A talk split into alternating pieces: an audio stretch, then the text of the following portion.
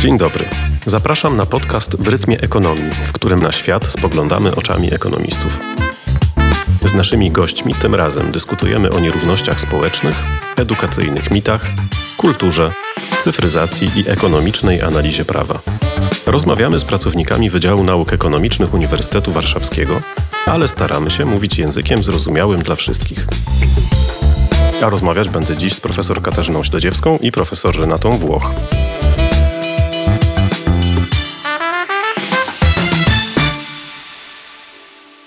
Elon Musk, jeden z założycieli OpenAI, powiedział, że powinniśmy być bardzo ostrożni w kwestii sztucznej inteligencji.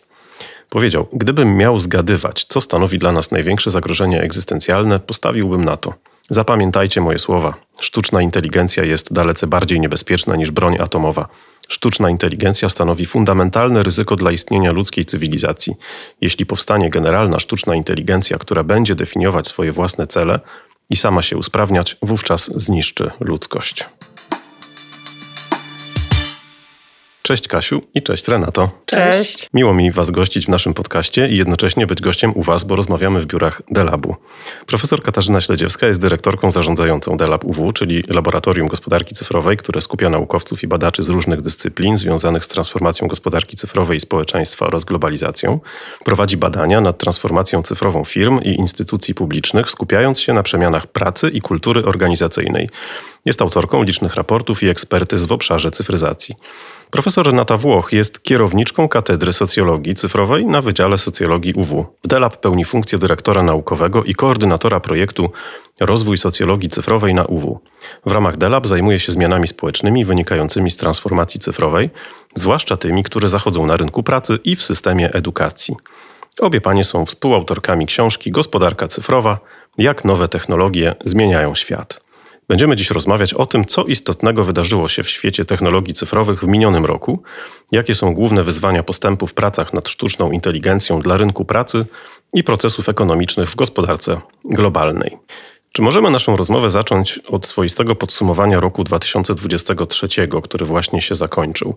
Jakie były najważniejsze wydarzenia w dziedzinie technologii cyfrowych w minionym roku? No, oczywiście tym wydarzeniem było wdrożenie albo jak gdyby nasze doświadczenie używania generatywnej sztucznej inteligencji, czego przykładem jest na przykład chat GPT. No, tak naprawdę wprowadzenie trójki zadziało się jeszcze w poprzednim roku, czyli w listopadzie 2022 roku Natomiast my zaczęliśmy na pewno już powszechnie tego używać i stosować, w szczególności tak się domyślamy, że dużo używa tego czata studentów. I też no, same te technologie bazujące na tych dużych modelach językowych bardzo się rozwinęły i zostały zaproponowane przez inne firmy, nie tylko już OpenAI ale również zobaczyliśmy, że są one multimodalne i możemy już teraz korzystać z ich wersji, które są faktycznie multimodalne. Multimodalne to znaczy, że mamy to przejście pomiędzy tym, co piszemy, a tworzeniem obrazków albo wideo i jeszcze dodatkowo też jest ta integracja na przykład głosu, tak? właśnie z obrazem, z wideo, z tekstem. Stąd też no, niezwykłe możliwości, jeżeli chodzi o zastosowanie to się ujawniło. Te zmiany dotyczące pracy umysłowej gdzieś tam nam wisiały już nad głowami, bo bardzo wielu i ekonomistów, i socjologów, w ogóle badaczy społecznych o tym mówiło, tak? Brynjolfson i Acemoglu i autor o tym pisali. Natomiast zawsze mieliśmy poczucie, że to jest jednak jakaś abstrakcja w przyszłości. Natomiast w tym momencie my widzimy na przykładzie nawet naszej pracy akademickiej, jak bardzo to zmienia zakres naszych obowiązków i widzimy, że to, czym my się jako akademicy będziemy zajmować i jak się będziemy tym zajmować, bardzo się zmieni. Więc możemy przypuszczać, przypuszczać, że podobnie jest w tych wszystkich zawodach, których dużą część zakresu zadań stanowi praca umysłowa. Więc kapitalizm cyfrowy to będzie kapitalizm, który pracę poznawczą, pracę umysłową będzie wykorzystywał w zupełnie inny sposób. I to jest ten szok przyszłości, z którym musimy sobie obecnie radzić. Czy w takim razie możemy powiedzieć, że rok 2023 to rok jakiegoś przełomu w badaniach nad sztuczną inteligencją i wdrożeniami? Nie, jeszcze nie mamy tych wdrożeń. I to trzeba popatrzeć po prostu nawet jak wyglądają te urządzenia, którymi my się posługujemy i w jaki sposób dane jeszcze ciągle nie są integrowane, w jaki sposób te systemy nie są integrowane. Tak? No na przykład jeżeli ja używam systemu aplowskiego, mi się to nie integruje na przykład właściwie tak jakbym chciała totalnie z Microsoftem i również mam problemy w tych obszarach integracji tego ze środowiskiem Google. Albo możemy też zobaczyć, że wciąż to widziałyśmy robiąc badania w firmach przemysłowych, jak tak naprawdę ten postęp technologiczny jeszcze tam nie jest obecny. Więc na razie jesteśmy w takiej fazie trochę zachwytu, eksperymentowania, patrzenia, co z tym można zrobić. Wiadomo, że niewątpliwie w przyszłym roku będziemy mówili o takim rozwoju i wdrożeniach opartych na generatywnej sztucznej inteligencji w zakresie właśnie tworzenia takich inteligentnych asystentów, tworzenia jakichś inteligentnych botów, kreowaniu tekstów, czy właśnie krótkich filmików, obrazów i tak dalej, i jak gdyby wykorzystywania tych funkcjonalności przez biznes ale jeszcze jesteśmy daleko. Też biznes jest bardzo ostrożny, no bo pamiętajmy, to nie jest jakieś doskonałe narzędzie czy technologia. Na razie się nauczyła na podstawie zasobów internetu i widzimy, jakie są z nią problemy, więc to trudno oczekiwać, żeby w pełni jeszcze była ona wykorzystywana. Ale to jest przełomowy rok właśnie ze względu na ten jej charakter, ten multimodalność, że widzimy, że faktycznie ta inteligencja to już nie jest taki prosty algorytm, zrób to albo tamto, tylko faktycznie ona zaczyna być kreatywna. Nawiążę jeszcze do tych badań, które prowadziłyśmy, bo na przestrzeni ostatniego roku my łącznie przeprowadziłyśmy kilkadziesiąt wywiadów w firmach, które zajmują się wdrażaniem tych nowych technologii, czy zajmują się wytwarzaniem tych nowych technologii. I tam najciekawsze było to, jak można obserwować ten taniec wokół tej materialności, w którą wchodzi ten rewolucyjny software. Tak, że nadal jednak my potrzebujemy bardzo, bardzo dużo ludzkiej pracy, bardzo dużo ustawień organizacyjnych, bardzo dużo zmiany tej kultury organizacyjnej i samego ustawienia procesu w firmach, żeby te wdrożenie oparte na tej zupełnie przełomowej, rewolucyjnej, trudnej jeszcze przed dziesięcioma laty do pomyślenia technologii, zyskały właściwy efekt ekonomiczny, ale też społeczny. Więc o tym warto pamiętać, że jesteśmy w tym momencie, kiedy mamy już tę technologię, możemy patrzeć na to, jakie ta technologia ma możliwości. Natomiast ja bym powiedziała znowu od strony takiej socjologicznej, że nam ta materialność skrzeczy. W tym sensie materialność robota, który nadal jest bardzo trudny do ogarnięcia, ale też do jakiegoś takiego wdrożenia w praktyki życia codziennego. Mamy problem z tym, że no właśnie, że nam się wydaje, że ta sztuczna, generalna sztuczna inteligencja to jest coś, co nam zrewolucjonizuje, tak jak nawiązałeś do tego cytatu z Ilona Maska, a tymczasem my mamy jakby problem, żeby zrozumieć, że ta inteligencja jest w jakiś sposób ludzka inteligencja, powiązana również no właśnie z ciałem. Mówimy o wiarze, nawiązując do innej technologii, która z całą pewnością będzie się teraz szybko rozwijać, a zapominamy o tym, że większość ludzi jak zakłada jakieś hełmy czy okulary VR-owe, to jest im niedobrze. Głowa ich zaczyna boleć, kręgosłup ich zaczyna boleć. To są wszystko takie ograniczenia, które ta technologia będzie musiała pokonać, żeby faktycznie dało się ją wdrożyć w te obszary życia gospodarczego i społecznego. A propos pokonywania różnych przeszkód i kolejnych stopni jakby w tym zaawansowaniu, to myślę, wydaje, że warto wspomnieć też o takim wydarzeniu, które miało miejsce w lipcu 2023 roku, kiedy ukazał się artykuł Science, którego autorzy twierdzili, jak rozumiem, nie bez podstaw, że najsłynniejszy chatbot świata, czyli chat GPT w wersji 4, przeszedł pomyślnie test Turinga. Czy jesteśmy jakoś to w stanie skomentować? Czy jesteśmy w stanie powiedzieć, co z tego wynika i czy są tego jakieś praktyczne konsekwencje? Test Turinga to jest jakiś eksperyment myślowy. Dosyć stary już, mający swoje ograniczenia. Filozofowie, jak zabierają się za test Turinga, to mają jakby dużo interesujących uwag i dosyć często śmieją się z tego założenia po prostu. Test Turinga pozwala rozumieć sztuczną inteligencję w taki sposób, jaki sztuczną inteligencję rozumieli na przykład twórcy DeepMind. Czyli po prostu jest to pewien ogromny, wręcz w geometrycznym postępie rozwój kompetencji poznawczych tak? I my próbujemy po prostu traktować te kompetencje poznawcze trochę na zasadzie takiej, jakbyśmy mówili właśnie o teście na inteligencję, taką jak robi Mensa, tak? To faktycznie w tym aspekcie ta sztuczna inteligencja wyprzedza już w bardzo wielu aspektach zdolności poznawcze człowieka.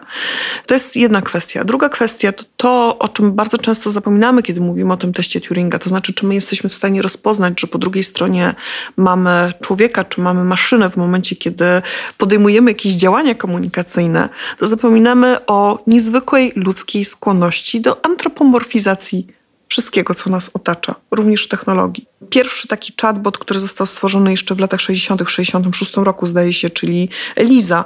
Jego twórca był zaskoczony jak mocno ten bardzo prosty chatbot, który naprawdę miał bardzo proste odpowiedzi, bardzo szybko został uznany za inteligentnego interlokutora przez te osoby, które z tym chatbotem rozmawiały. A co dopiero mówić o możliwościach takich chatbotów, jakie mamy w tym momencie, które posługują się miliardami punktów danych i mogą dawać takie odpowiedzi, które pozornie wydają nam się stworzone przez człowieka. Więc ja bym tu zwróciła uwagę znowu socjologicznie na to dążenie do antropomorfizacji, do nadawania po prostu cech przedmiotów ożywionych czy stworzeń ożywionych maszynie. Chciałbym teraz przejść do takiej rozmowy o wartościach, o pewnych charakterystykach tego całego systemu sztucznej inteligencji, które w jakiś sposób tak czy inaczej będą podlegać pewnym regulacjom. I chciałbym wyjść z takiego wydarzenia, które miało miejsce stosunkowo niedawno. W samym OpenAI, wydaje się, nastąpiło jakieś ogromne zamieszanie. Najpierw został zwolniony prezes i jeden z założycieli, Sam Altman, by po tygodniu zostać przywróconym. Połowa zarządu, czy tam duża część zarządu została wyrzucona, a potem podpisali list w jego obronie, również ci, którzy wcześniej chcieli, żeby odszedł. Właściwie nie wiadomo do dzisiaj, co tam się zadziało, i udziałowcy, duży udziałowiec, jakim jest Microsoft, również nie bardzo wiedzą, co tam się właściwie zadziało. To moim zdaniem pokazuje, że tak naprawdę w samym środowisku nie bardzo jest jasność co do tego, w jakim kierunku to wszystko ma podążać, jakie są cele, jakie są priorytety, jakie wartości powinny tym wszystkim kierować. W związku z tym takie pytanie, czy jesteśmy w stanie w ogóle wyznaczyć jakieś ramy prawne, jakieś ramy etyczne, w których ta nowa rzeczywistość powinna się wokół nas dziać? Ja uważam, że tak, jak najbardziej. To znaczy wręcz jest to konieczne i to też jest bardzo ciekawe, bo właśnie te wydarzenia z minionego roku, 23, pokazują, że my potrzebujemy tych ram właśnie, czy to etycznych, czy to prawnych i jak gdyby mamy coraz większą zgodę na to. Bo jeżeli byś sobie przypomnieć, co się działo wcześniej, mam intuicję, że nie byliśmy tak pozytywnie nastawieni do tego, że mamy regulować ten świat. Świat właśnie tych big techów, czy ten świat sztucznej inteligencji. Jak komisja wprowadzała jakieś właśnie różne próby, rozporządzenia były i tak dalej, to raczej na przykład media nie były bardzo pozytywnie nastawione do tych prób regulacji. I też jako użytkownicy na przykład myśmy byli dosyć niezadowoleni powszechnie z na przykład z RODO, prawda? No bo widzieliśmy jakie to trudności, że te zgody trzeba zbierać i tak dalej, i tak dalej. Natomiast teraz mam wrażenie, że myśmy ogólnie jako właśnie opinia publiczna, myśmy zrozumieli, że faktycznie coś jest na rzeczy i warto, żeby specjaliści tym się zajęli. No i te ruchy są teraz no, wszędzie, prawda? No bo albo właśnie kraje starają się pracować nad takimi strategiami rozwoju sztucznej inteligencji, której są właśnie wprowadzane te ramy. Są różnego rodzaju instytucje, które wydają też właśnie wytyczne, tak jak jest to w przypadku Uniwersytetu Warszawskiego. Jest AI, który będzie za chwileczkę wchodził i wszyscy na to czekamy też. I no, już pierwsze jakieś porozumienia dotyczące współpracy międzynarodowe, jak gdyby budowy budowaniu tej bezpiecznej takiej ramy dla rozwoju tych technologii powstają, czy są podpisywane. Więc to jest dopiero początek. Wygląda na to, że jak gdyby taka intuicja no bo moja jest taka, że no w pewnym momencie, jeżeli faktycznie dojdzie do rozwoju tej generalnej sztucznej inteligencji, to prawdopodobnie państwo będą w jakiś tam sposób próbowały to bardzo mocno uregulować, bo no tak jak było z bronią jądrową, prawda? No, jak gdyby po to są państwa, po to są instytucje, żeby sobie właśnie w ten sposób z tego typu innowacjami radzić. A czy to nie będzie wymagało jakiegoś porozumienia ponadnarodowego w takim razie, skoro każdy kraj będzie miał pokusę do tego, żeby być gdzieś krok przed tym wszystkim, żeby osiągnąć jakąś przewagę? Jak to zorganizować w praktyce? No to jest kwestia tego, czy jest ten Brussels efekt w końcu, czy nie. Znaczy, czy istnieje efekt Brukseli i czy jest tak, że Unia Europejska wyznacza pewne standardy, jeżeli chodzi o regulacje i czy jest w stanie się przeciwstawić z kolei tej narracji, którą uprawiają Stany Zjednoczone, firmy technologiczne amerykańskie skupione zwłaszcza wokół Silicon Valley, które mówią, że kultura przedsiębiorczości i innowacji nie może być regulowana, co oczywiście służy bardzo bezpośrednio amerykańskim interesom. No a z drugiej strony mamy to dążenie Unii Europejskiej, która próbuje w zupełnie inny sposób prowadzić tą politykę. Świetna książka Digital Empire z Enu Bradford, niedawno wydana, bardzo ładnie to wykłada. Ja myślę też, że tu w powietrzu lata w tym momencie bardzo dużo też takich takich, bym narracji marketingowych. To znaczy dla mnie, jak ja znowu, jako socjolożka obserwowałam to, co się działo wokół OpenAI, to dla mnie to było pewnego rodzaju widowisko, to znaczy pewien performance, który był bardzo w charakterze tej kultury kumpli z Silicon Valley, którym jakby doszło do pewnego zderzenia rozmaitych egocentrycznych wizji rozwoju firmy i związanej z nią technologii, a z drugiej strony to też bardzo dobrze napędzało interesy tej firmy, ponieważ w momencie, kiedy pokazujemy, że my tworzymy taką technologię, która jest w zasadzie nieodróżnialna od magii i być może traktujemy tą ogólną, generalną sztuczną inteligencję prawie, że tak jakbyśmy próbowali wytworzyć Boga, który teraz nam będzie kierował całą naszą rzeczywistością, to z jednej strony to jest, powiedziałabym, nadęte, a z drugiej strony to jest bardzo naiwne, dlatego że ja uważam, że technologia nigdy nie jest neutralna, nigdy nie jest pozbawiona właśnie wartości i tych interesów i że bardziej nas powinno interesować, jak ta technologia, bez względu na stopień jej zaawansowania,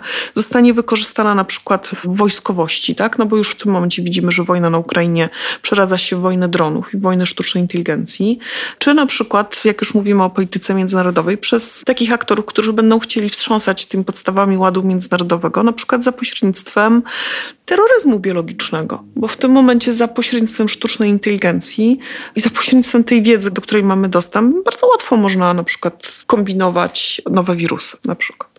No właśnie, jak już wspomnieliśmy o różnego rodzaju zagrożeniach, to może spróbujmy naświetlić tę sprawę. Czy w ogóle jest powszechnie gdzieś w społeczeństwie występująca świadomość różnych rodzajów zagrożeń płynących ze strony tej nowej technologii? Czy ludzie w ogóle zdają sobie sprawę z tego?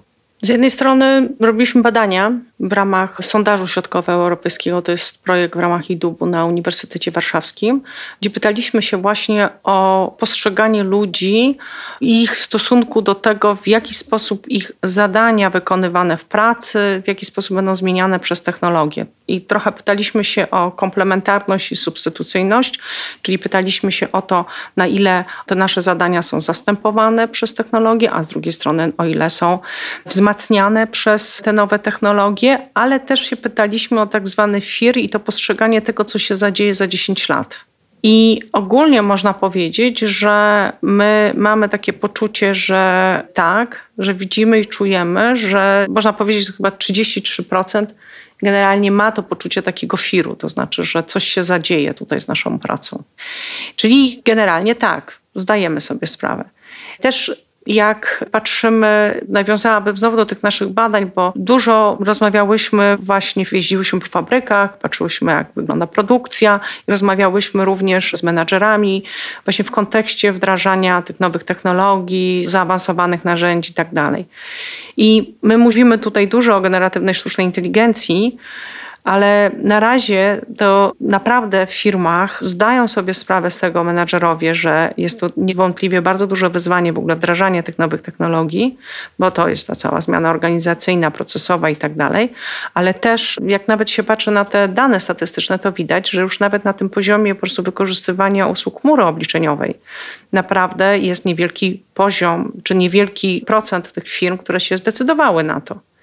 I właśnie ze względu na te zagrożenia, cyberataki i tak dalej. Stąd też można powiedzieć, że my sobie zdajemy z tego sprawę. Może nie tak w życiu codziennym, prawda? No bo jednak wciąż jesteśmy podatni na te takie, powiedziałabym, bardzo proste wirusy. Ale już jak to chodzi do biznesu, to raczej to, co my widzimy, to, że firmy myślą o tym w kontekście właśnie ochrony i niedopuszczania właśnie tych swoich systemów do zewnętrznych sieci na przykład.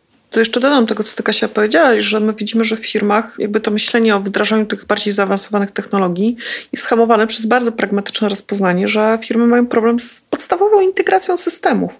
Tak jak my, użytkownicy, to o czym powiedziałaś, mamy problem z integracją pomiędzy Microsoftem a systemem Apple'a, w ogóle te urządzenia nie działają tak, jakbyśmy chcieli.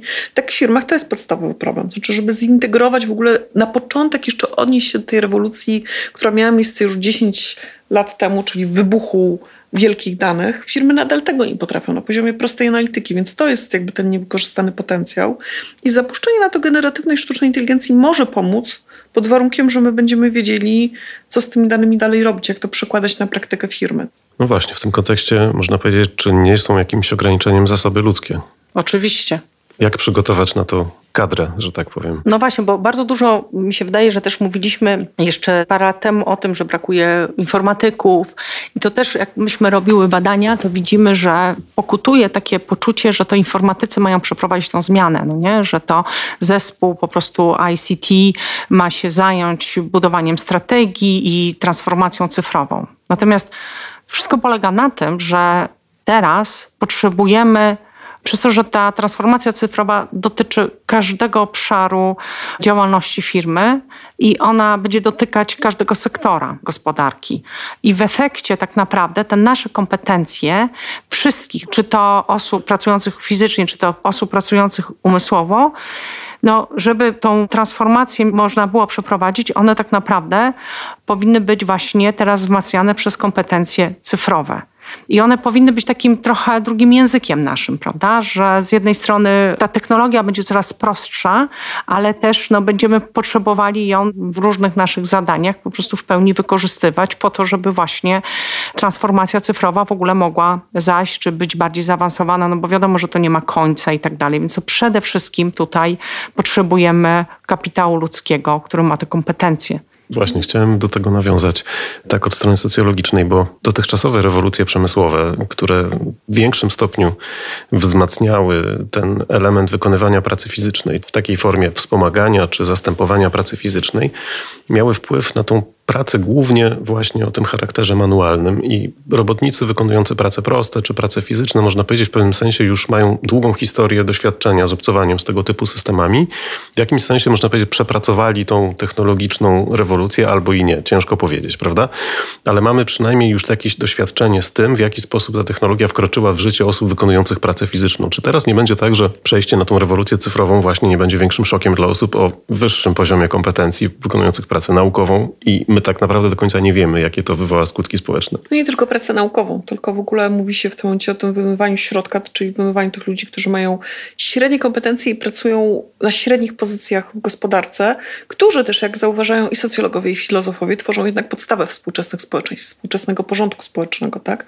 Bo to jest jednak ta klasa średnia. I faktycznie my będziemy mieli teraz do czynienia właśnie ze zmianą znaczenia pracy umysłowej, poza tym ze zmianą tego, co według nas powinno wchodzić w skład tej pracy umysłowej, tak? Bo te wszystkie właśnie kwestie rutynowe, te wszystkie kwestie, które się daje zautomatyzować, to z tym wszystkim miejmy nadzieję, że się pożegnamy, bo to jest jednak bardzo nużące i to jednak powoduje, że nie mamy tej radości z pracy za wiele. Natomiast my będziemy musieli się nauczyć, w jaki sposób kontrolować te maszyny. I powiem Ci, co dla mnie jest największą zagwostką i największym problemem. To znaczy, bardzo szybko uczymy się polegać na sztucznej inteligencji. My korzystamy z czata GPT już w tym momencie w sposób machinalny. To znaczy, coraz trudniej mi jest wyobrazić sobie, jak nie korzystać z czata GPT. Oczywiście staram się korzystać z niego w taki sposób, żeby on wspierał moje kompetencje, żeby był komplementarny, a nie substytucyjny. Ale nadal jest tak, że jak ja widzę efekty pracy czata GPT, to ja mam kompetencje, które wypracowałam w ciągu wszystkich lat swojego życia zawodowego, które pozwalają mi nadal ocenić, czy to, co on wyprodukował, jest dobre czy złe, które pozwalają go odpowiednio zadaniować, które pozwalają pracować nad tym efektem, tak żeby on był coraz doskonalszy. Natomiast problem pojawia się w momencie, kiedy ktoś nie ma tych kompetencji i nie jest w stanie krytycznie ocenić, czy efekt pracy generatywnej sztucznej inteligencji jest prawidłowy, czy jest nieprawidłowy, jest zgodny z naszymi wartościami, z etyką na przykład naszego zawodu, czy też nie. I dla mnie problem polega na tym, że my nie wiemy, w jaki sposób na przykład prowadzić w tym momencie proces edukacyjny, zaczynający się od podstaw od momentu, kiedy mamy dzieci w szkole podstawowej. Mój syn już w tym momencie używa czatu GPT. Jak nauczyć dzieci, żeby one wypracowywały swoje kompetencje, pomimo tego, że te kompetencje będą nieco puste pod kątem działania i one będą wykorzystywane w zasadzie tylko po to, żeby oceniać funkcjonowanie sztucznej inteligencji. No znowu, bracia z Silicon Valley mówią, że mm, to nie jest problem, bo oni sobie wytworzą sieci neuronalne, które będą kontrolować sieci neuronalne. I tu będziemy mieli kontrolę na bardzo wielu poziomach. Ale ja jednak uważam, że no to, co mówi Brynjolfson i McAfee, tak, że jednak przewaga tych ludzi o bardzo wysokich kompetencjach będzie nadal polegała na tym, że oni będą potrafili to krytyczne myślenie zastosować.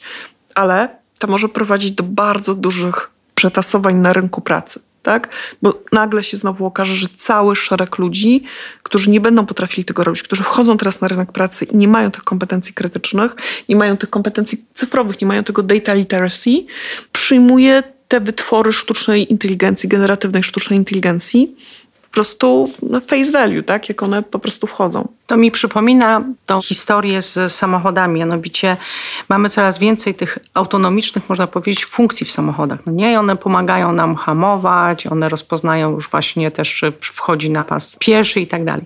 Ja nigdy nie stosowałam tego i do tej pory mam wyćwiczone pewne odruchy, mam refleks. Natomiast osoby, które zaczynały się uczyć i korzystały od samego początku z tych właśnie, nazwijmy to, prawie inteligentnych samochodów, one nie musiały sobie wyrabiać tego refleksu i być tak czujne. W związku z czym, jeżeli im jakiś system już teraz nie zadziała, to mogą nie na czas się zatrzymać same nie mają już tej czujności odruchów. I to jest to samo właściwie z każdą naszą czynnością, którą również właśnie z pisaniem i tak dalej, które wykonujemy. I to jest bardzo ciekawe, bo jeżeli my zrezygnujemy na przykład być może z pisania i tylko będziemy patrzeć, jak nam ta generatywna sztuczna inteligencja zacznie wytwarzać te teksty, to po pierwsze może też zrezygnujemy z czytania tych tekstów, no bo już to nas zanudzi, ale też przestaną się prawdopodobnie w naszym systemie neurologicznym wytwarzać pewne połączenia, które są właśnie odpowiedzialne za to, że my mamy te zdolności do kreatywnego pisania, tworzenia tekstu i też jak gdyby takiego przetwarzania w ogóle tego, co czytamy.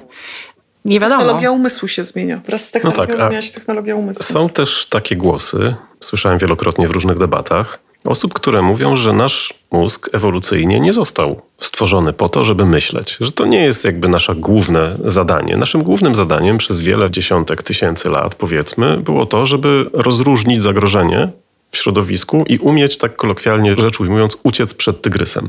To było zadanie naszego mózgu. Przystosować się do okoliczności, umieć wyzyskać otaczającą nas rzeczywistość na tyle, żeby przeżyć i jednocześnie uniknąć zagrożenia. To nam pozwoliło jako gatunkowi przetrwać w tym wrogim środowisku, bo jakbyśmy popatrzyli na człowieka jako zwierzę, no to nie mamy za wiele atutów, żeby w tym wrogim środowisku przetrwać. Nie mamy ostrych pazurów, nie mamy grubej sierści i tak dalej. No jest nam generalnie ciężko, tak? Ale umiejętność na czas dostrzeżenia zagrożenia i zmierzenia się z nim, no spowodowała to, że ewolucyjnie jednak jakoś tam się troszeczkę zmieniliśmy w tym sensie. No, w pewnym czasie zaczęliśmy myśleć abstrakcyjnie, wytwarzać pewne koncepty. Tutaj zwłaszcza Harari ma taką właśnie wizję, że człowiek jako jedyny właśnie wytworzył takie abstrakcyjne myślenie i to jest jakby dowodem na tą jakąś taki pierwiastek Boży, powiedzmy, tego gatunku, który zamieszkuje Ziemię. No ale właśnie czy my trochę się nie przeceniamy, że tak przywykliśmy myśleć o sobie jako o istotach wykorzystujących te mózgi do takiej kreatywnej pracy myślowej, tymczasem tak naprawdę nigdy nie było to naszym podstawowym zajęciem. Czy trochę przesadzamy tutaj?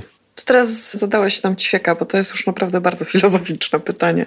Jak mówisz o tym, jaki człowiek jest, to ja myślę, że człowiek szuka władzy bardzo często. I my trochę jesteśmy takimi szympansami, które siedzą na tych różnych gałęziach i układają się, że tak powiem, kamieniami nawzajem. I szukamy tego prestiżu i szukamy tego, żeby mieć kontrolę nad innymi ludźmi bardzo często. To znaczy, to jest to, co widać w tych wszystkich konfliktach, które się dzieją też obecnie. Ja jednak mam w sobie bardzo dużo takiej obawy, że ta sztuczna inteligencja zostanie wykorzystana do tego, żeby zbudować nowe rodzaje rodzaje władzy społecznej. To znaczy, że my będziemy w zasadzie dość biernymi użytkownikami tej technologii, że ta technologia, to taki izraelski socjolog Ori Schwartz mówi o tym, że ta technologia sprawi, że ci, którzy mają nad nami władzę, będą nas znać lepiej niż my sami znamy siebie, co spowoduje, że będziemy znacznie bardziej podatni na zupełnie nowe rodzaje manipulacji. Więc ja jednak powiedziałabym tak, no możemy się wyrzec z tego krytycznego myślenia, ale to oznacza, że my się wyrzekamy tych wszystkich zdobyczy i nie boję się użyć tego słowa, cywilizacji, które osiągnęliśmy dotąd. To znaczy, bardzo bliska mi jest jednak taka oświeceniowa wizja podmiotowości jednostki, sprawczości, tego, że my jednak jesteśmy stworzeni do pewnego rodzaju wolności, również intelektualnej, i bardzo niechętnie widziałabym społeczeństwo, które daje sobie to odebrać, jak już weszliśmy na takie wysokie filozoficzne tony. Jak już zaczęliśmy rozmawiać o kompetencjach i o rynku pracy, no to nieuchronnie ta rozmowa zmierza również w tym kierunku. Chciałbym Was zapytać, czy już teraz z badań wynika coś ważnego, jeżeli chodzi o przewidywania co do tego, jakie kompetencje w najbliższych latach możemy uznać za najbardziej zagrożone, a z drugiej strony, czego oczekuje się jakie kompetencje mogą się najbardziej rozwinąć i najbardziej przydać w nieodległej przyszłości? Czy jesteśmy w stanie to stwierdzić dzisiaj? No, są te słynne kompetencje przyszłości, które zostały zdefiniowane przez WEF, czyli World Economic Forum. Tam są takie cztery główne grupy kompetencji, które są poza kompetencjami naszymi specjalistycznymi, które są potrzebne do wykonywania naszych zawodów. No i tam jest pierwsza grupa kompetencji, to są kompetencje oczywiście te cyfrowe, tak? I to szeroko rozumiane kompetencje, które pozwalają nam na to, żeby uzupełniać naszą specjalistyczną wiedzę i żeby właśnie wykonywać nasze zadania. I w tym są te kompetencje, które pozwalają nam na to, żeby wykorzystywać technologie cyfrowe do krytycznego myślenia, do rozwiązywania właśnie zaawansowanych problemów, ale też właśnie do myślenia na przykład danymi, wykorzystywania danych i generalnie budowania na podstawie danych właśnie jakiejś wartości dodanej.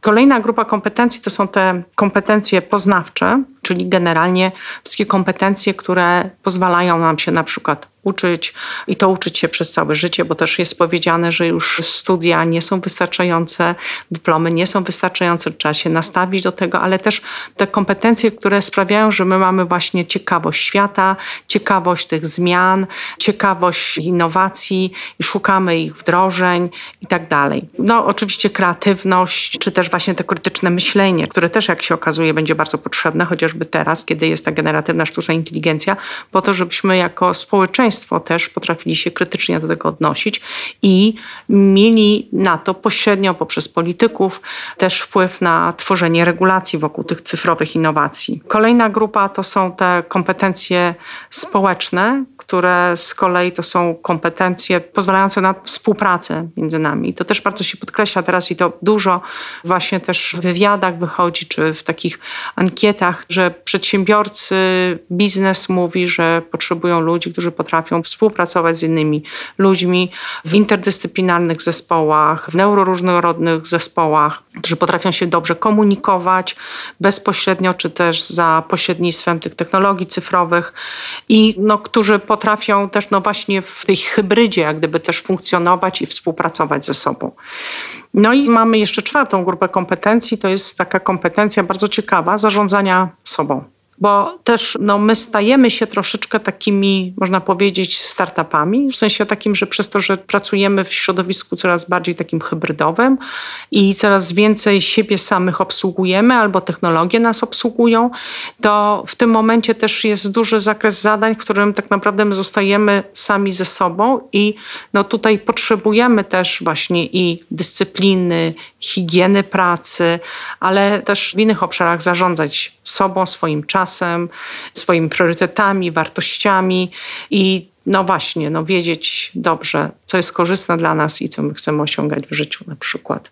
I takich pracowników potrzeba. Ja teraz to przyniosę na trochę inny poziom. I powiem tak, dla mnie ta dyskusja na temat kompetencji to jest jednak coraz bardziej to do mnie trafia taka dyskusja przemocowa. Znaczy to jest taka przemoc symboliczna, której narzuca się cały czas tej jednostce, temu pracownikowi, temu uczniowi to, że ty musisz mieć kompetencje, że ty musisz cały czas się starać, że ta narracja o tym, że Keynesowska, że będziemy mieli ten czas wolny, nagle zostaje zastąpiona tym, że czas wolny masz sobie wypełnić tym, żeby się samodoskonalić i żeby uczyć się przez całe życie i żeby być zajętym, żeby być ciekawym. Jakby nie ma tej przestrzeni na to, żeby zostawić tego człowieka samemu sobie. Więc ja powiem o tym, że warto też popatrzeć na instytucje, które też powinny mieć kompetencje, bo to w końcu instytucje kształtują ludzkie działanie. I taka podstawowa instytucja jak szkoła, również uniwersytet, taka instytucja jak, no właśnie, organizacje, miejsca pracy powinny też zmienić się pod kątem tego, jak zmienia się ta technologia, jak wygląda teraz zapotrzebowanie na specyficzne rodzaje zadań, specyficzne rodzaje pracy i w znacznie bardziej szeroki sposób podchodzić do tego, w jaki sposób właśnie uczniowie, studenci, pracownicy są formatowani, żeby nie przerzucać tej odpowiedzialności właśnie tylko na jednostki, ale wymagać również od instytucji, żeby one dawały zasoby, dawały czas, dawały pieniądze na to, żeby można było te kompetencje rozwijać. Mówimy troszeczkę bardziej o tej wizji przyszłości, a czy jesteśmy w stanie jeszcze o tej drugiej stronie medalu powiedzieć, bo troszeczkę uciekliśmy od tego, czy jesteśmy w stanie wskazać już w tej chwili, które kompetencje z tych obecnie występujących, nawet jeżeli uznamy to za koncept przemocowy, są w jakimś sensie już w tej chwili przestarzałe, niedługo staną się niepotrzebne, mniej perspektywiczne? Ja powiem tak, ja sama coraz mniej pamiętam dat. I często już w tym momencie studentom mówię, że nie jestem Wikipedią i że ja nie muszę tego pamiętać i od nich też nie wymagam tej pamięciówki. Natomiast potrzebna nam jest cały czas ta wiedza kontekstowa, wiedza rodzajowa, bo ja uważam, że kreatywność to jest właśnie umiejętność łączenia tych kropek w obraz, który nie jest oczywisty. I oczywiście generatywna sztuczna inteligencja jest w stanie bardzo często to zrobić, ale my też musimy nadal to umieć. Więc ja bym powiedziała, że musimy, mówi się o tym bardzo dużo, ale musimy się rozstać naprawdę z tą koncepcją, że mądrość to jest wiedza faktograficzna trzeba mieć wiedzę kontekstową, trzeba mieć wiedzę procesualną, ale niekoniecznie na przykład muszę przywoływać to, co już w tym momencie mi się obija z początku naszej rozmowy, w którym roku powstał chatbot Eliza. No ja to jeszcze pamiętam, ale nie uważam, żeby to było aż tak bardzo istotne. I od swoich studentów tego nie będę wymagać, tylko raczej właśnie tego krytycznego myślenia, ale opartego o to data literacy. Nie ma jeszcze dobrego tłumaczenia na język polski, tak? Czyli nawet ja niekoniecznie będę wymagała od swoich socjologów i socjolożek, żeby oni umieli te dane obrabiać. Natomiast będę wymagała od nich tego, żeby wiedzieli, w jakich kontekstach te dane można zastosować. Jest bardzo dużo badań, które mówią o tym, jakie zawody znikną albo jakie zawody się nowe pojawią i można powiedzieć, że to tak co parę lat to mamy nowe fale tych badań i nowe fale tych wniosków. Ja bym powiedziała tak, że do końca nie wiemy, no bo na przykład rozwój sztucznej inteligencji będzie uwarunkowany na pewno tymi regulacjami. I mi się wydaje, że jeżeli my będziemy myśleli z perspektywy wartości, i z perspektywy tego, co tak naprawdę nam jako ludziom jest potrzebne, a na przykład praca może być taką wartością tak, w naszym życiu, jest szansa na to, że też zakres wdrażania tej generatywnej sztucznej inteligencji, czy w ogóle tych innowacyjnych technologii zostanie ograniczony po to, żebyśmy właśnie mieli szansę dalej wykonywać nasze prace. I na przykład tak teraz rzucam, że dajmy na to nas jako wykładowców, wszystkich tutaj trójki, można zastąpić już teraz takim tym awatarem. Technologia jest bardzo już łatwa do zastosowania. Nagrywamy się trochę, prowadząc wykład. Dodatkowo piszemy sobie te teksty, albo już przy wsparciu właśnie jakiegoś y, narzędzia te teksty sobie generujemy do wykładu, no i później to sobie wrzucamy i awatar mówi, czyta sobie za nas te teksty, rusza się jak my, ma te gesty nasze i po prostu puszczamy sobie ten. Można powiedzieć, no w tej sytuacji można nas już zastąpić. Ja bym powiedział, że nawet więcej. W tym sensie, że jak popatrzymy na to, co się stało w ciągu ostatnich powiedzmy 20 lat, niekoniecznie jakby nawet w kontekście rozwoju sztucznej inteligencji, to jest realne ryzyko, że wśród młodych osób, chłonnych wiedzy. Źródła pozyskiwania tej wiedzy są absolutnie pozaakademickie bardzo często, prawda? I ludzie sobie szukają różnych źródeł tej wiedzy. Można znaleźć naprawdę mnóstwo fantastycznych kursów, nawet oferowanych na YouTubie za darmo i zachodzi dość oczywiste pytanie, po co ja mam słuchać człowieka i tracić czas podróżując na wykład gdzieś tam, na jakąś uczelnię gdzieś w Polsce, jak mogę posłuchać absolutnie super gwiazdy światowego formatu, która mówi coś o świecie na podstawie najnowszego stanu wiedzy badań, które sama prowadzi te badania, powiedzmy, prawda, i jest tym liderem myślenia w danej dziedzinie, to po co ja mam słuchać kogoś wtórnego, kto powtarza po nim, jak ja mogę posłuchać jego samego, prawda? I jednocześnie słucha go milion, półtora miliona, piętnaście milionów ludzi, w zależności od liczby odsłon i tak dalej, prawda? Nie ma limitu praktycznie. Więc to już w tej chwili się przeniosło troszeczkę na inny poziom. Niekoniecznie związane ze sztuczną inteligencją jeszcze. Tak, ale to jeszcze będzie się rozwijać bardziej, prawda? Bo to już możemy sobie wyobrazić tylko, co właśnie mogą te multimodalne modele wprowadzić, jak mogą zmieniać tą naszą pracę pracę jako wykładowców. Ale właśnie o to chodzi, że w momencie, kiedy my będziemy na to patrzyli z perspektywy takiej, no dobra, to jest, tak, to się dzieje, ale możemy się zastanowić, co tak naprawdę jest wartościowe w tej naszej pracy. Mi się wydaje, że no wartościowe najbardziej to jest to, że my mamy na przykład pasję, że my chcemy się spotykać z tymi studentami, że my mamy ochotę im coś tłumaczyć, że generalnie oni też ze względu na chociażby te połączenia mózgu potrzebują kontaktu z człowiekiem i dyskusji z człowiekiem i takiego też poukładania sobie wspólnie tych wszystkich zasobów wiedzy i no właśnie przedyskutowania tego. I teraz naszą rolą, ja to też widzę jako taką w tym zmieniającym się środowisku pracy, to jest ułożenie jej odpowiednio. To znaczy właśnie zdanie sobie sprawy i zaakceptowanie tego, że już nie powinniśmy pracować jako gadające głowy, że właśnie, że te zasoby wiedzy studenci mają dostępne na różne sposoby i to jakby powinniśmy to zaakceptować. Natomiast skoncentrować się na tej właśnie takiej podstawowej roli, jaką my mamy w tym procesie edukacji i kształtowania postaw, wartości, przekazywania, układania tej wiedzy i tak dalej. Czyli taka. Bycia przewodnikiem? Bycia przewodnikiem. Towarzyszem jakimś Kuratorem kompanem? wiedzy. Kuratorem, wiesz, bo ja myślę o tym w takiej perspektywie, wchodząc w to, co Kasia mówisz, że to jest tak, że rola wykładowcy, w ogóle rola akademika czy rola badacza w tym momencie powinna polegać na tym, że my mamy to bardzo szerokie spojrzenie i my potrafimy tym ludziom właśnie powiedzieć idź tu, idź tu, spróbuj zrobić to. Bo jak nawet mają dostęp do tej bardzo szerokiej wiedzy w internecie, to oni bardzo często nie wiedzą, za który sznurek złapać, za który sznurek pociągnąć. I nasza rola powinna polegać na tym, że my cały czas utrzymujemy się na powierzchni tej naprawdę wzbierającej fali, czytamy te książki, oglądamy te wykłady.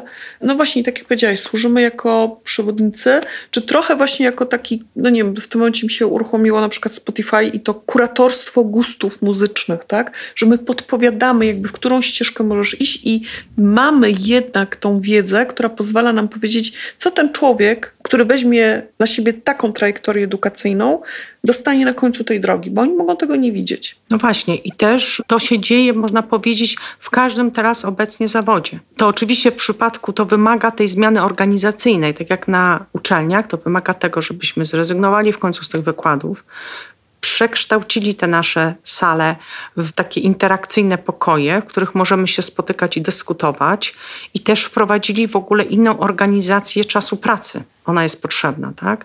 Już teraz wiadomo, że studenci raczej z trudnością się koncentrują przez półtorej godziny na wykładzie, że te wykłady nie dla wszystkich są tak naprawdę wygodne do odsłuchiwania w czasie rzeczywistym na sali, że właściwie to oni nie za bardzo przychodzą i są obecni na tych wykładach. I no, to jest czas na takie zejście z tej katedry i po prostu no, bycie z nimi w czasie rzeczywistym. I to się dzieje, to prawdopodobnie te zmiany tych modeli, bo to są tak naprawdę taka zmiana modeli, można powiedzieć, biznesowych, gdzie zachodziła w każdym sektorze. Zmiany, zmiany, zmiany. Pytanie tylko w jakim kierunku to wszystko podąży. Zależy od regulacji. Tak, bo to może też iść w takim kierunku, nie w takim kierunku, jak Kasia mówi, no jakiejś takiej personalizacji, tylko w kierunku tego, co socjologowie nazywają McDonaldyzacją. McDonaldyzacja edukacji, czyli będziemy dostawać te same produkty edukacyjne na całym świecie. Platformizacja bardzo temu sprzyja, no będą bardzo do siebie podobne. No tylko, że właśnie stracimy wtedy całe to bogactwo w przypadku McDonalda kulinarne, w przypadku Akademii Intelektualne, które zapewnia osadzenie w kontekście, konkretnym kontekście, tak? Przełożenie tego na rozwiązywanie konkretnych, lokalnych problemów społecznych też. Bo jakby temu też służy edukacja, tak? No znowu, bo jak was słuchałam, to miałam poczucie, że znowu mówicie głównie no właśnie o tym, na czym skupia się rozwój sztucznej inteligencji, czyli wiedza, te umiejętności czysto poznawcze. A potem Kasia zaczęła mówić jednak o tym szerszym spojrzeniu na to, że jednak edukacja jest również doświadczeniem społecznym i wspólnotowym i ona ma służyć nie tylko kształtowaniu umiejętności poznawczych, nie tylko służyć kształtowaniu pracownika o określonych umiejętnościach na rynek pracy, ale ona ma służyć też kształtowaniu świadomego konsumenta i świadomego obywatela. To znaczy obywatel w tym momencie nie rozumiem tego tak bardzo politycznie, w takim tradycyjnym znaczeniu tego słowa, tylko jako człowieka, który jest odpowiedzialny za rzeczywistość, która jest wokół niego i który rozumie też ideę dobra wspólnego. Na koniec naszej rozmowy chciałem Was jeszcze sprowokować do takiej refleksji na temat szans Polski w tym całym wyścigu. Jak to się gdzieś tam plasuje. Czy będzie to kolejny z technologicznych przełomów, który zostawi nas troszeczkę w tyle, gdzieś na peryferiach, jak bywało już w historii? Bo patrząc na to, co się działo wcześniej, no nie załapaliśmy się na odkrycia geograficzne, XV-XVI wiek. W epoce rewolucji przemysłowej z kolei nie mieliśmy własnego państwa. Po II wojnie światowej, w epoce liberalizacji handlu, postępów globalizacji itd., tak dołączyliśmy do tego świata wysoko rozwiniętego dopiero po 90 roku, czyli strasznie późno. No dopiero właściwie od 30 lat obserwujemy jako taki, powiedzmy, rozwój ekonomiczny, społeczny, w naszym kraju, jako tako rozumianej wolności. Teraz obserwujemy kolejną rewolucję o ogromnym znaczeniu i dla społeczeństwa, i dla gospodarki. Jak się patrzy tak na kilka liczb, które mówią o tym, co w tej chwili na świecie się dzieje, to moim zdaniem bardzo ważną liczbą jest na przykład to, jaki procent PKB poszczególne kraje wydają na ogólno rozumiane badania i rozwój.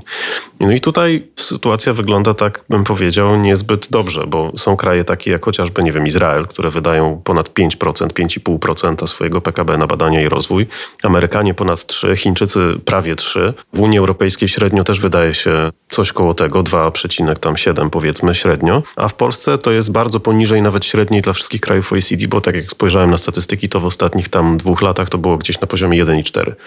W związku z tym powstaje zasadne pytanie, czy Polska załapie się na ten nowy model rozwoju? Czy my jesteśmy w stanie z tego odnieść jakieś korzyści? No wszystko jest możliwe. Ja bym tutaj nawiązała do lat 90., kiedy został wykonany taki właśnie żabi skok w sektorze finansowym, kiedy banki właśnie przeszły bardzo szybką taką transformację i weszliśmy właśnie w bankowość cyfrową. I byliśmy zawsze pokazywani jako taki przykład państwa, który miał taki system, który potrafił szybko właśnie przejść tą transformację, a my, że tak powiem, wychodząc z gotówki, nie wykorzystywaliśmy jako konsumenci czy jako odbiorcy usług na przykład czeków, a już weszliśmy w karty kredytowe, tak? I w bankowość internetową za chwileczkę. Więc są możliwości. W ogóle jak się patrzy też na chociażby kraje Afryki, które mają dużo niższy poziom rozwoju gospodarczego, to też widać, że są takie obszary działalności gospodarczej, gdzie ten brak, czy to nawet finansowania, czy infrastruktury, jest jak gdyby tym takim przyczynkiem do tego, żeby właśnie wprowadzać innowacje cyfrowe, które na przykład mogą być tańsze. Natomiast jak my patrzymy no, znowu na ten taki nazwijmy to trochę typowy przemysł w Polsce i te małe i średnie przedsiębiorstwa produkcyjne, no one się borykają z bardzo dużymi faktycznie barierami finansowymi do wdrażania tych innowacji, z barierami braku dostępu do pracowników, którzy mają kompetencje odpowiednie i no w wielu obszarach no nie jest to taki bardzo optymistyczny obraz faktycznie na razie. No i też no widzimy właśnie faktycznie jak nie ma tych takich takich mechanizmów też wspierających właśnie wzrost tych wydatków na badania i rozwój i wspieranie tego w polskiej gospodarce. Ja bym powiedziała tak, że cały czas próbujemy przeskoczyć wyżej jakby własnej głowy, tak? I to jest bez sensu, bo jak patrzyliśmy na te firmy przemysłowe w Polsce, to tam wyraźnie było widać, że to, w jaki sposób one wdrażają technologię, też jest jeden z ciekawszych wniosków tego naszego badania, które prowadziłyśmy. Zależy po prostu od ich miejsca w łańcuchach dostaw i one są w bardzo dużym stopniu dostosowane na przykład do przemysłu niemieckiego, tak? Czy ogólnie do przemysłu europejskiego. W związku z tym na przykład nie, nie jesteśmy w stanie wprowadzić masowej automatyzacji czy budować inteligentnych fabryk w Polsce, bo to nie jest ten wycinek no właśnie produkcji, która jest realizowana na terytorium państwa polskiego. Więc no, przestajmy jakby uprawiać takie mrzonki, że my tu coś będziemy budować nie wiadomo jakiego, jeżeli chodzi właśnie o ten przemysł 4.0. No, to się raczej nie zadzieje. Natomiast faktycznie no, to, co możemy robić, to możemy jakby mądrze wykorzystywać to nasze miejsce w tych sieciach wartości, mądrze wykorzystywać nasze również miejsce na styku tych rozmaitych systemów instytucjonalnych, ale też kultur znowu nie boję się tego słowa.